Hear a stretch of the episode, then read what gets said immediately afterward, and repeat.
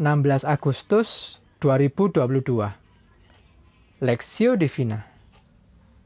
2 Tawarik pasal 5 ayat 2 sampai 14 Pada waktu itu Salomo menyuruh para tua-tua Israel dan semua kepala suku para pemimpin puak orang Israel berkumpul di Yerusalem untuk mengangkut tabut perjanjian Tuhan dari kota Daud yaitu Sion.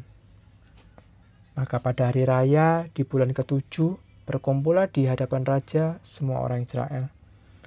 Setelah semua tua-tua orang Israel datang, maka orang-orang Lewi mengangkut mengangkat tabut itu. Mereka mengangkut tabut itu dan kemah pertemuan dan segala barang kudus yang ada dalam kemah itu. Semua itu diangkut oleh imam-imam dan orang-orang Lewi. Tapi Raja Salomo dan segenap umat Israel yang sudah berkumpul di hadapannya berdiri di depan tabut itu dan mempersembahkan kambing, domba, dan lembu sapi yang tidak terhitung dan tidak terbilang banyaknya.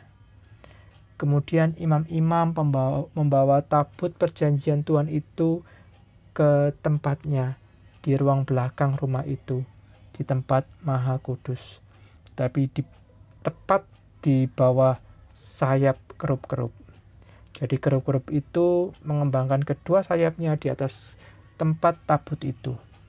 Sehingga kerup-kerup itu menudungi tabut serta kayu-kayu pengusungnya dari atas.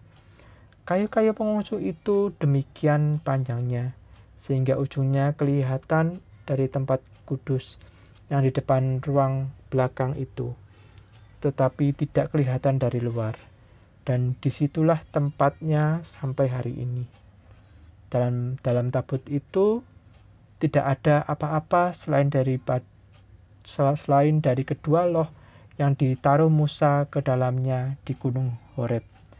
Ketika Tuhan mengikat perjanjian dengan orang Israel pada waktu perjalanan mereka keluar dari Mesir. Lalu para imam keluar dari tempat kudus, Para imam yang ada pada waktu itu semuanya telah menguduskan diri, lepas dari giliran rombongan masing-masing. Demikian pula para penyanyi orang Lewi semuanya hadir, yakni Asaf, Heman, Yadutun, beserta anak-anak dan saudara-saudaranya. Mereka berdiri di sebelah timur mesbah, berpakaian berpakaian lenan halus dan dengan ceracap gambus dan kecapinya bersama-sama 120 imam peniup nafiri. Lalu para peniup nafiri dan para penyanyi itu serentak memperdengarkan paduan suaranya untuk menyanyikan puji-pujian dan syukur kepada Tuhan. Mereka menyaringkan suara dengan nafiri, ceracap, dan alat-alat musik sambil memuji Tuhan dengan ucapan, Sebab ia baik, bahwasanya untuk selama-lamanya kasih setianya. Pada ketika itu rumah itu pada ketika itu rumah itu yakni rumah Tuhan dipenuhi awan. Sehingga imam-imam itu tidak tahan berdiri untuk menyelenggarakan kebaktian oleh karena awan itu. Sebab kemuliaan Tuhan memenuhi rumah Allah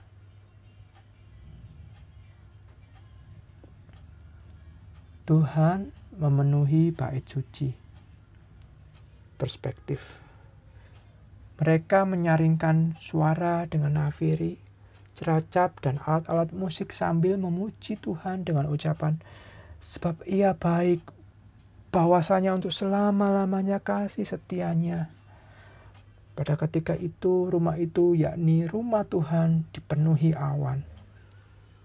Pasal 5 ayat 13 setelah selesai membangun bait suci, tibalah saatnya bagi Salomo, para imam dan umat Israel untuk berkumpul. Salomo memberikan perintah untuk meletakkan tabut perjanjian Tuhan di tempatnya, dan setelah itu mempersembahkan korban yang terbaik bagi Tuhan. Salomo mengatur semuanya dengan sangat baik, mulai dari tempat tabut perjanjian Tuhan, tugas dan tanggung jawab imam, pemuji di rumah Tuhan, peralatan musik yang dipakai, posisi dalam memuji Tuhan, dan juga waktu ibadah. Semuanya tertata dengan sangat baik, sehingga dalam mata Tuhan, apa yang dilakukan oleh Salomo adalah baik. Ketika ibadah yang mereka lakukan dengan benar dan sungguh-sungguh, Allah menyatakan kehadirannya. Lawat umatnya dan bahkan para imam tidak tahan lagi menyaksikan kemuliaan Tuhan memenuhi rumah Allah sehingga imam-imam tidak tahan berdiri untuk menyelenggarakan kebaktian oleh karena awan itu. Sebab kemuliaan Tuhan memenuhi rumah Allah. Ayat 14. Ditulis bahwa kehadiran Allah dalam baitnya tidak pernah terlepas dari ketaatan umatnya yang setia kepada perintahnya. Melalui pembacaan dan perenungan hari ini, menyadarkan kita bahwa sebagai umat Tuhan, panggilan kita adalah hidup untuk memuliakan Tuhan dan menikmati Tuhan selama hidup kita. Seberapa banyak kita mengerti akan tujuan hidup kita? Kita menyebut diri kita sebagai orang Kristen yang percaya kepada Tuhan Yesus, tapi tindakan kita tidak mencerminkan bahwa kita adalah anak-anak Tuhan kita merasa hidup kita selalu susah, tidak tenang, takut, khawatir, dan tidak ada damai, dan tidak merasakan kehadiran Tuhan.